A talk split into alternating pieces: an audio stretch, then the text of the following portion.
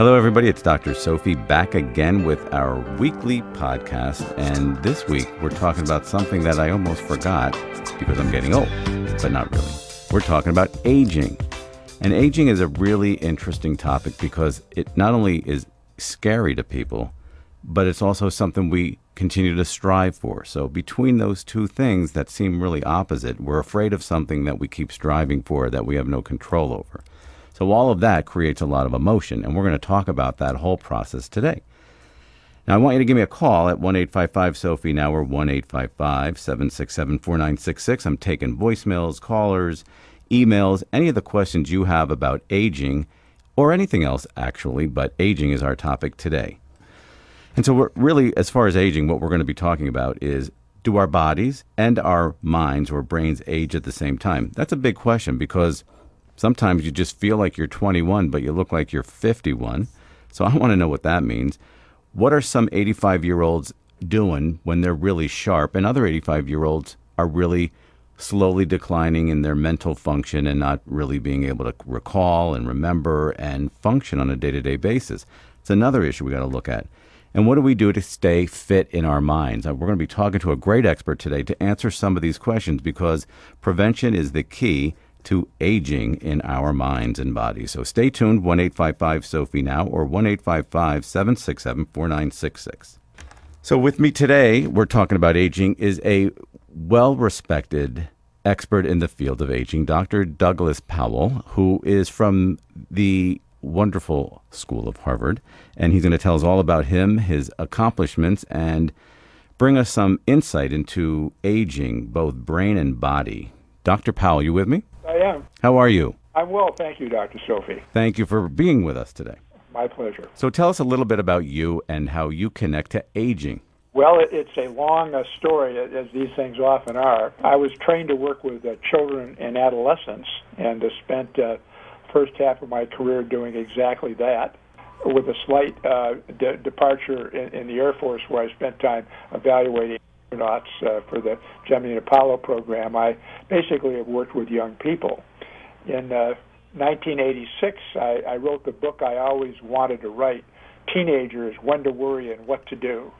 And at that time, I was 50 and uh, suddenly fell into a steep decline and, and because I I just done what I'd always imagined I might do. And uh, as, as somebody said, there, there, there, there are true tragedies in life. Uh, one is not getting what you want, and the other is getting it. And the, And not knowing what to do with it. and the last is the, is the greatest tragedy. Those words were going through my mind, and I was standing by the elevator one time thinking about how I was going to like the uh, side effects of Prozac when my boss uh, at Harvard walked up and said, "Doug, you uh, you used to work with uh, uh, astronauts, didn't you?" I said, "Well, yes, but that was a really long time ago." He said, "Well, we have this project that they said couldn't be done." I said, "Couldn't be done? Tell me more about it." And the project was to develop a test that would pick up uh, early signs of cognitive impairment in physicians. Ah, Uh, this was around 1987, just after Congress had passed the uh, had, had had banned uh, age age-based mandatory retirement. So the uh, the the, uh, the the insurance company uh, uh, uh, uh, uh, supporting uh, uh, all of the Harvard teaching hospitals began to be worried that you would have these aging docs cutting off the wrong leg and not paying attention to yeah. actions and all of that. So they wanted a test that would sort of identify those that maybe should be encouraged to retire. So uh, I, uh, I, I, I was half happy to have something else to do. So I put together a committee and we developed a test that actually worked called uh, Microcog. Uh, and uh, uh, and I, then I got sick. I, I, I had a, a, a medical problem following some surgery, and uh, but the test was was up and running, and uh, so the committee was going to just take it to the doctors at the 13 Harvard teaching hospitals and tell the docs that basically what we want to do is give you this test, and this will be a kind of baseline, and when your score falls into the the, ra- the red zone, uh, we're going to encourage you to retire Ooh. and uh, I, I was not there for the discussion, but I gather it was pretty acrimonious, which resulted in the physicians refusing to take the test. Now, tell me uh, something. Is, is it fair to say that all aging, inability to recall things in your mind, whatever, is called dementia? I mean, uh, what are we telling people out here?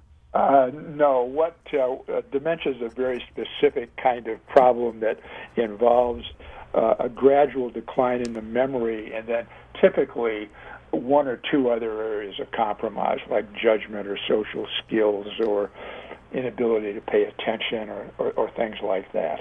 And, okay. Uh, it's a it's a uh, condition that it's fairly easy, as you probably know from your own work, e- easy to recognize that the problems are really on the edges uh, where it's difficult to tell whether somebody is just suffering from normal cognitive aging, where they have difficulties paying attention and with short-term memory and stuff, or whether it's uh, mild cognitive impairment, which is thought of as a transitional state between normal aging and, and dementia. Okay, so like talk to me a little bit about and, and our listeners, what would qualify as normal aging stuff?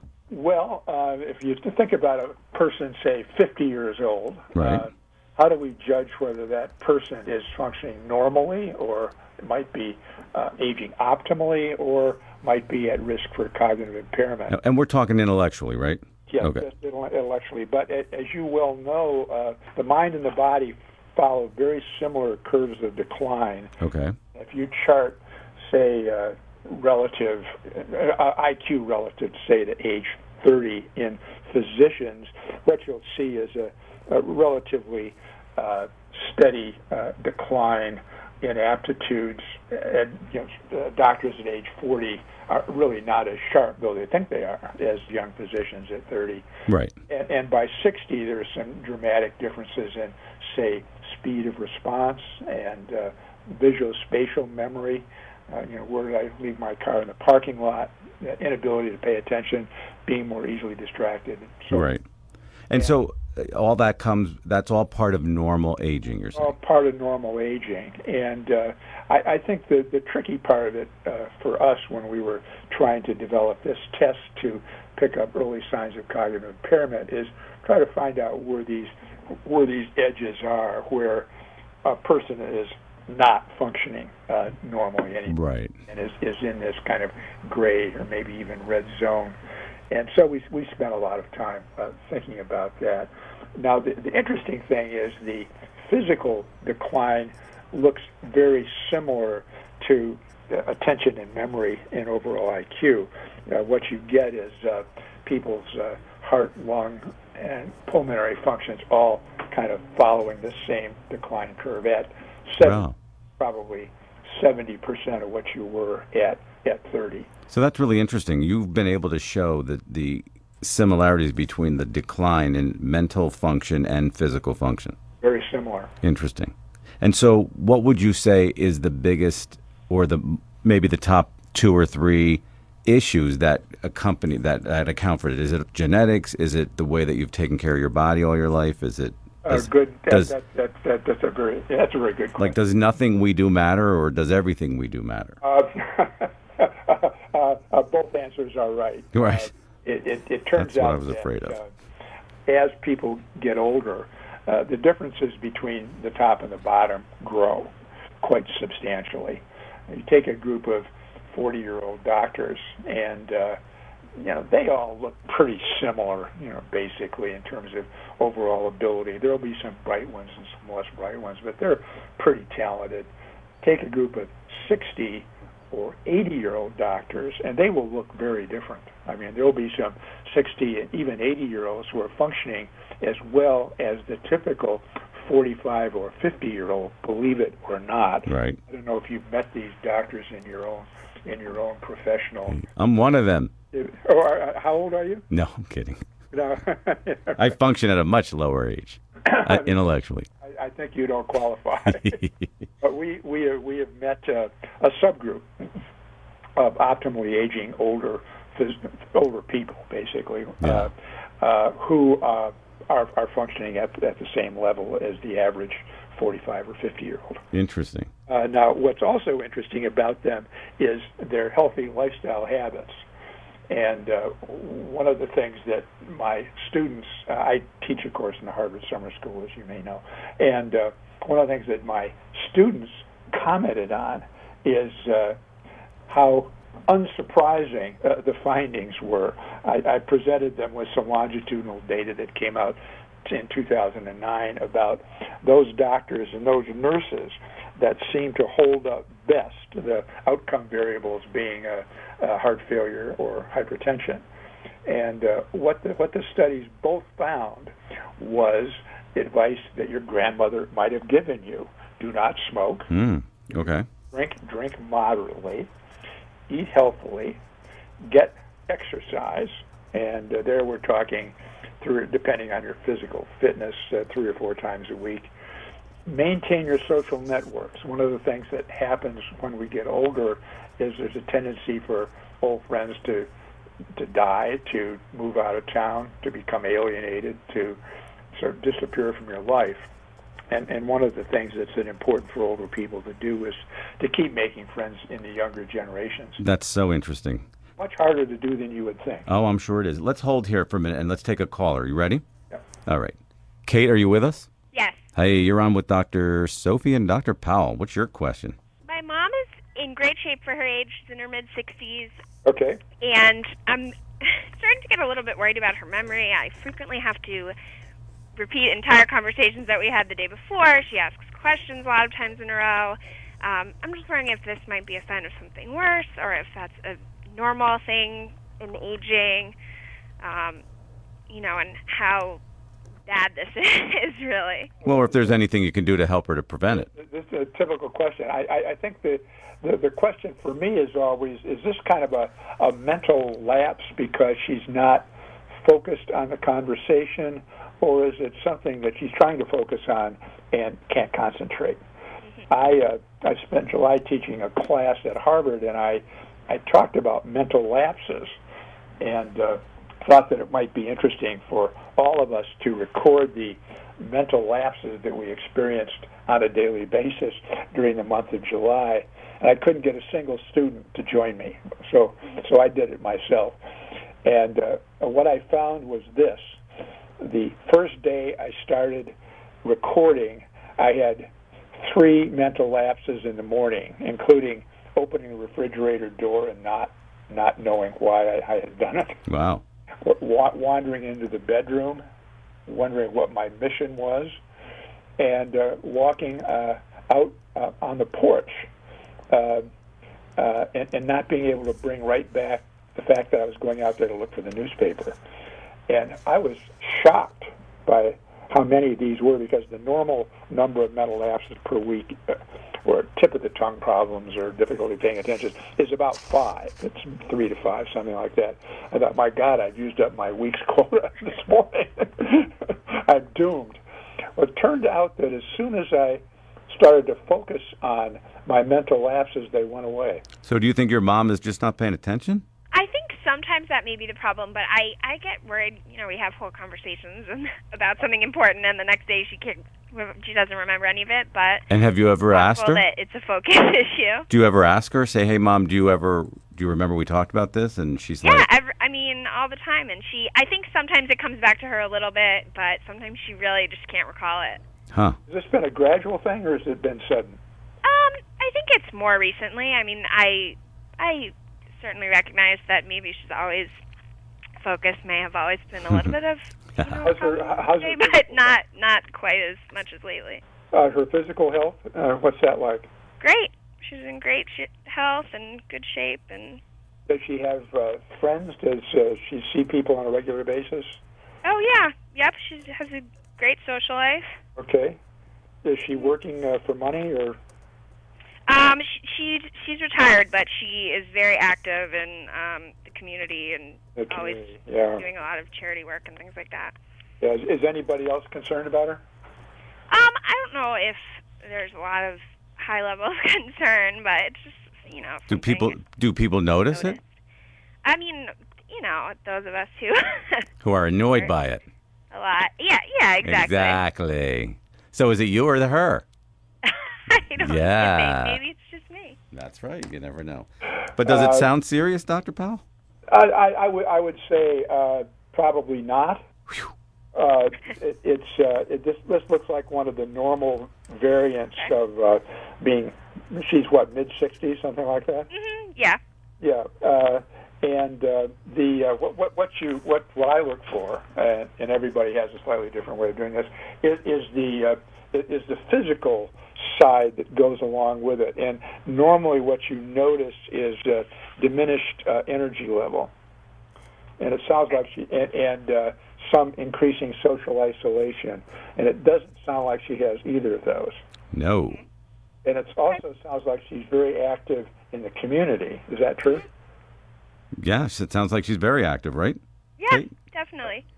So leave her Uh, leave her alone and stop being annoyed by her and tell her to pay attention. Okay, I'll cut her some slack. Yeah, cut her some slack. Okay, Thank you, Kate. thank you very much. Take care. Uh, So, Dr. Powell, I have a question for you. Sure. What about supplements? I mean, people say to me, "Should I take my ginkgo today?" there's no evidence that they work or they don't work. Actually, the uh, as you probably uh, are up on this better than I am, but my last review of the literature, which was two years ago, a year and a half ago, uh, is that the supplements don't outperform prescription medications, generally speaking. So it's not going to hurt, but it's not going to help that we know It- of. It's not not going to hurt. It's not going to help. Now that being said, um, one of the one of my sub interests in the last uh, six months or so, since I finished this recent book, uh, is uh, are, are these uh, individuals who are diagnosed with mild cognitive impairment, uh, which is thought to be a transitional condition between normal aging and dementia, uh, who don't progress to dementia in a period of follow-up. And I found about nine studies uh, worldwide, including China and you know, Europe and in the U.S., uh, where uh, a significant number of individuals uh, in their 70s and 80s who've been followed for three to five years have not progressed to dementia as predicted. Interesting. Now, maybe they were misdiagnosed. Uh, Yeah. Maybe they just haven't, you know, haven't been followed long enough for the inevitable dementia to set in. But the interesting thing is about one in seven of these individuals have, were, uh, uh, uh, when they were reevaluated, they were diagnosed as not impaired, which means they they they return to normalcy. So uh, what I, I got interested in in what's unique about these fellows, and I met a met a fellow uh, uh, who was retired, uh, I think UCLA. Uh, I want to say ophthalmologist, but I'm not sure. Anyway, a physician at, at UCLA, and he uh, he was diagnosed with mild cognitive impairment uh, in his early 70s and had to retire, and and they just thought they would sort of you know wait for the inevitable. Right. But then he started fighting back. He Oh, started trying uh, medications, and like a lot of doctors, you know, he hated going to doctors. He distrusted medications of all sorts because he'd seen everything that was wrong with him happen. Uh, but he had a doctor that kind of understood him and encouraged him generally to start uh, trying different kinds of medications, and he finally found a medication that worked for him. Very good. So they do help. Uh, They do. Okay. And uh, and, and uh, not, not with everybody, but this subgroup, and my guess there must be some match with your genetic Right. predisposition or something like that. All right. Let, let's take another. Let's take a voicemail. But All right. Hi, Dr. Sophie. Uh, this is Tommy from Beverly Hills. Um, I just had a question about aging. My grandmother is about 84 years old, and she's extremely sharp and on the ball. And I know that she does a lot of crossword puzzles and, and things like that, but I'm wondering if you have any advice as to other things that I could do that would uh, ensure that I would be just as sharp as she is at, at her age. I'm also wondering if it's more genetic or if it is from doing certain puzzles and No, it's- logic games and things like that. It's a Thanks a very lot. good question you right. ask. Uh, in, in, in my in my class in the summer school, I always ask the question. I, I have the students interview two older people, and sometimes they're their grandparents or Right. but uh, but often they're not. And then I ask them what they've learned uh, from this experience, and you get the the kinds of statement that you just made. Well, what I learned from my grandmother was uh, Right. that I need to stay mentally active, or physically active, or uh, repopulate my social networks, or find interesting things uh, that, that that challenge me. Interesting. And, that is uh, very. So there's really the the bottom line is you got to keep your mind moving, and it's all the basic things that we've always heard, like you said, from our grandmother for year, from years ago. Well, the, the, the interesting thing in, in looking at these these individuals with mild cognitive impairment who don't progress is that how hard they work at at, at having a healthy diet. And I didn't know. Uh, Yeah. and I suspect a lot of your listeners don't know either that that a healthy diet has the same power to uh, to affect our health positively as uh, exercise. I didn't know that. That's very interesting. I wonder why? Because of the nutrition? I think probably, though I'm not, though I, I, I don't know. Uh, uh, I mean, when they talk about a balanced diet, everybody seems to, as you know, have a slightly different definition of it. So I'm not sure what they mean, but generally it's fruits and vegetables and uh, and whole grain cereals. Interesting. So tell me one more question. We'll do a voicemail after this. Why do you think people are frightened about aging? Oh boy, that's a good question. I think uh, I think I think it's unfamiliar territory.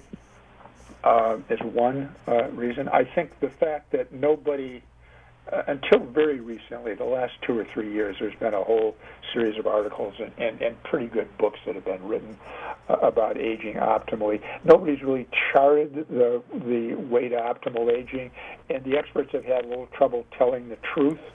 I mean, they'll talk about the importance of of, of say physical exercise. Right. They will they will compare women with osteoporosis, uh, ten thousand of them, uh, and uh, and and and uh, give them a cognitive test today and then twenty years from now, and uh, what what they find is the people who get the most exercise have the lowest rate of decline.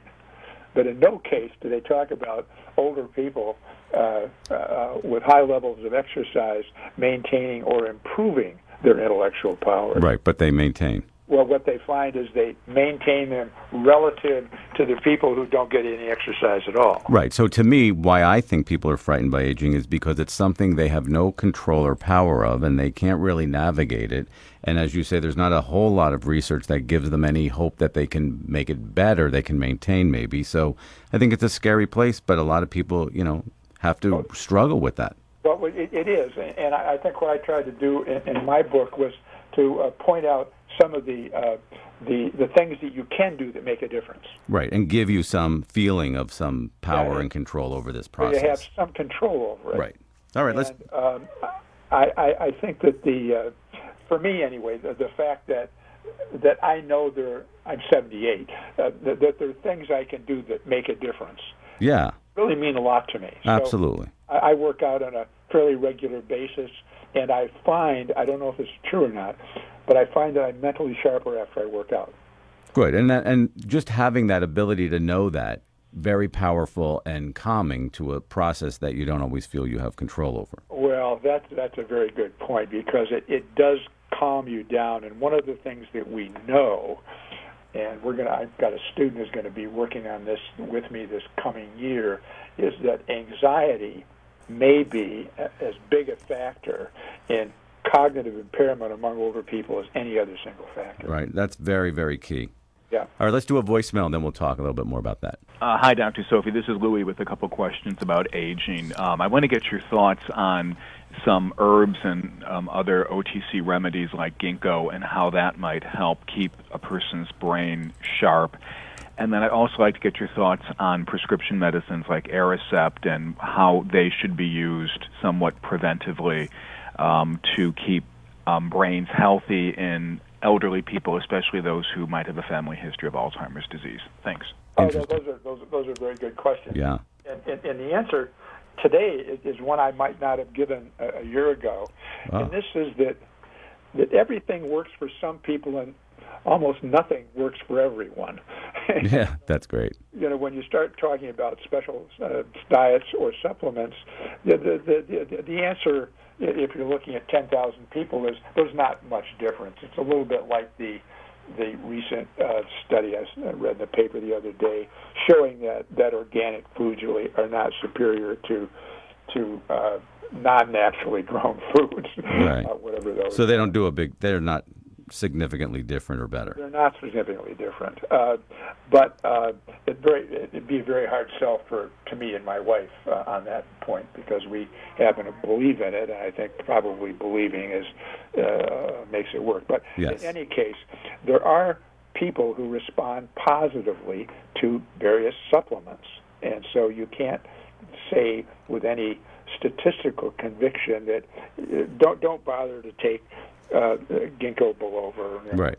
taking uh, because there's really nothing to it. That that may not be true in that individual's case, and, and so I think one has to sort of grit one's teeth and say, well, you know, why don't you give it a shot and see what happens. Uh, and, and I think the same thing uh, is true with uh, some uh, Aricept and some of these other drugs. In most cases, they're not effective. However, unreported uh, in most uh, literature are these individuals who somehow have escaped uh, the net of dementia, even though they've been diagnosed with mild cognitive impairment. And uh, that are using the meds, you mean? Yeah, with with, with medications, they do help some people. And and, and is that a false sense then? I'm sorry. Is that a false sense of that they're working, or you really think that they are working? No, I think they are working. Uh, because you get the other, you, you don't get just the cognitive improvement. You get you get improvement in social relationships. You get right. improvement in self-esteem. You get, uh, and, and, and, and as you probably know, the energy level is a big factor when you're trying to differentiate uh, uh, do a differential diagnosis on is this person aging normally or are, are these the first faint footsteps of uh, dementia?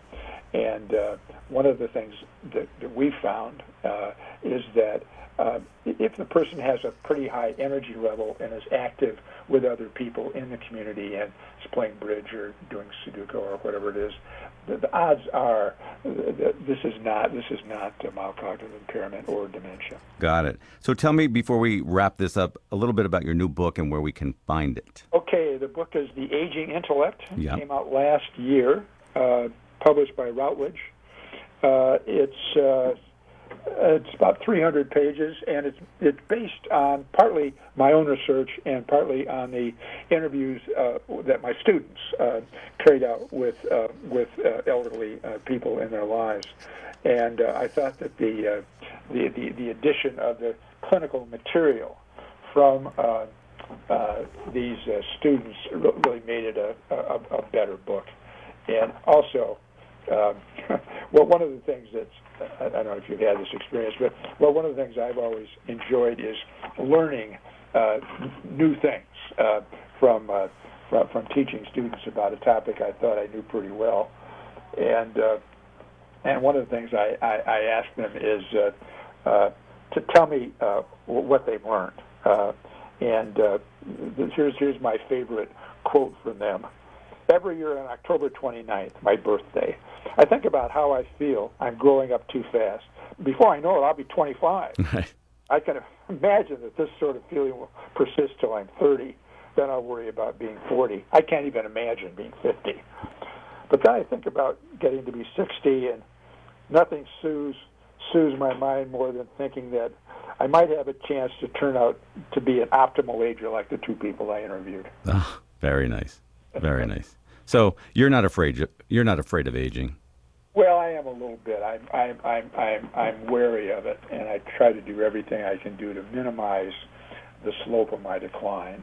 And uh, I mean, I'm I'm not I'm not the guy I was at 55, but I'm probably better than I would have been at 70 had I had I not cleaned up my act and started getting in shape and that sort of thing. Good for you. Well, you, this interview was great. You knew what you were talking about. So well, thanks, Doctor. It's a good mental status check for you. Okay, thank you. Thank you for all your hard work. Get out and buy that book. It's called The Aging Intellect, Dr. Douglas Powell. Thank you.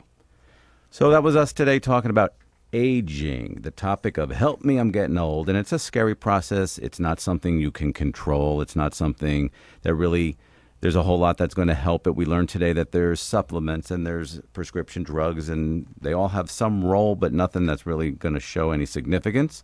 We also know that there's a lot of anxiety in it, there's a lot of fear because it's something that's going to happen anyway. And all of those kinds of things really scare us as individuals. And then if there's a genetic predisposition or you already have an anxiety issue. It's only adding to it. So there's a lot of stuff that you got to navigate through a process that you can't control. So aging is very scary, but it's also something that we've got to go through. And I think what we learned today is the most important thing to do is go through it with as much knowledge, as much prevention, and start early and do the best that you can. And the rest is up to your genetics and the stars. And I think the things that you need to keep in mind that we learned again today we're maintaining your social network as you get older. It's very important to smile and be happy and have your self esteem up and feel wanted and needed and give back. Make sure you're not smoking. Make sure you're drinking. If you do, it's moderate and it's not heavy. Eating healthy. Our doctor told us today that that is one of the most important key factors in our, our ability to prevent and to maintain our aging brain and body. Eat well and then also exercising three to four times a week. They are the basics that we've heard for many, many years and centuries, and I think that's great advice, and we should follow it. So be happy, get out there, meet people, make new friends, volunteer, don't smoke, don't drink too much, eat really healthy, and exercise three to four times a week. What more can you do? We should all be doing that anyway. And then we're on a good path. So that's what we learned about aging. Dr. Douglas Powell has a great book out called The Aging Intellect. Pretty interesting. There's a lot of great interviews in there from his students of their relatives of older people, lots of great insights. So I think that's a place to learn as well what we can do. So aging is scary, but it's going to happen. Arm yourself and prevent it. That's the best way to be. I'd like to thank all of you for listening, the callers, the voicemails, the emails. They're really very helpful. They're great questions, and they really provoke myself and our experts to think outside the box and give us the information that we need. The podcasts are always available weekly on my website, uh, www.drsophie.com. Keep your eyes on the lookout for the phone app that's coming out. You're going to love it. There's a lot of fun stuff in that. And 1 855 Sophie now, 1 855 767 4966 is there all the time, 24 hours a day. If you got any thoughts, any questions, any comments, we're there. Leave me a voicemail. We'll pick it up and answer it. Follow me on Twitter and Facebook. I'm there all the time. And don't forget to visit iTunes to download the full version of Andy Grammer's Keep Your Head Up. But most importantly, don't forget to sweep. But you gotta keep your head up, oh, your head down.